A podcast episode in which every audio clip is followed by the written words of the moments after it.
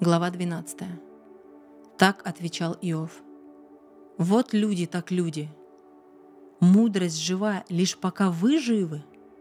Но ведь и у меня есть разум. Я ничем вас не хуже. Да и тоже всего этого не знает. Я стал для друзей посмежищем. Вот, мол, как Бог ему ответил, над праведным и непорочным насмехаются. Кто благополучен, смеется над бедствием, и кто крепко стоит над пошатнувшимся а дома разбойников процветают. А кто Бога гневит, не знает бед, словно держит его в руках. Так спроси же у зверей, они объяснят. Птицы небесные тебе расскажут. Разузнай у земли, она объяснит. Рыбы морские тебе поведают. Кто же из них не знает, что так устроил Господь? В руке его дыхание всякой жизни и дух любого человека. Разве не ухо различает слова – и не небо чувствует вкус.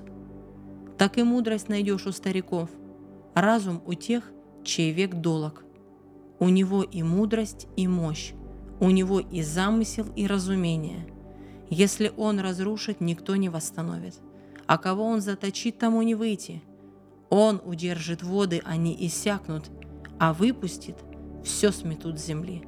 С ним и сила, и удача, в его власти и обманутый, и обманщик, Советников он гонит боссами, судей выставляет глупцами, с царей он срывает пояс и тряпьем обматывает их бедра, священников гонит боссами и крепко стоящих сбивает с ног, у досточтимых отнимает речь и старейшин лишает рассудка, благородных покрывает позором и могучим развязывает пояс.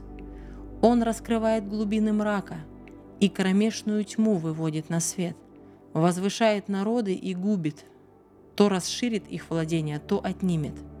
Отнимает разум у вождей народов, гонит их по пустыне, по бездорожью, и во тьме, без света, бредут на ощупь, а он их водит кругами, как пьяных.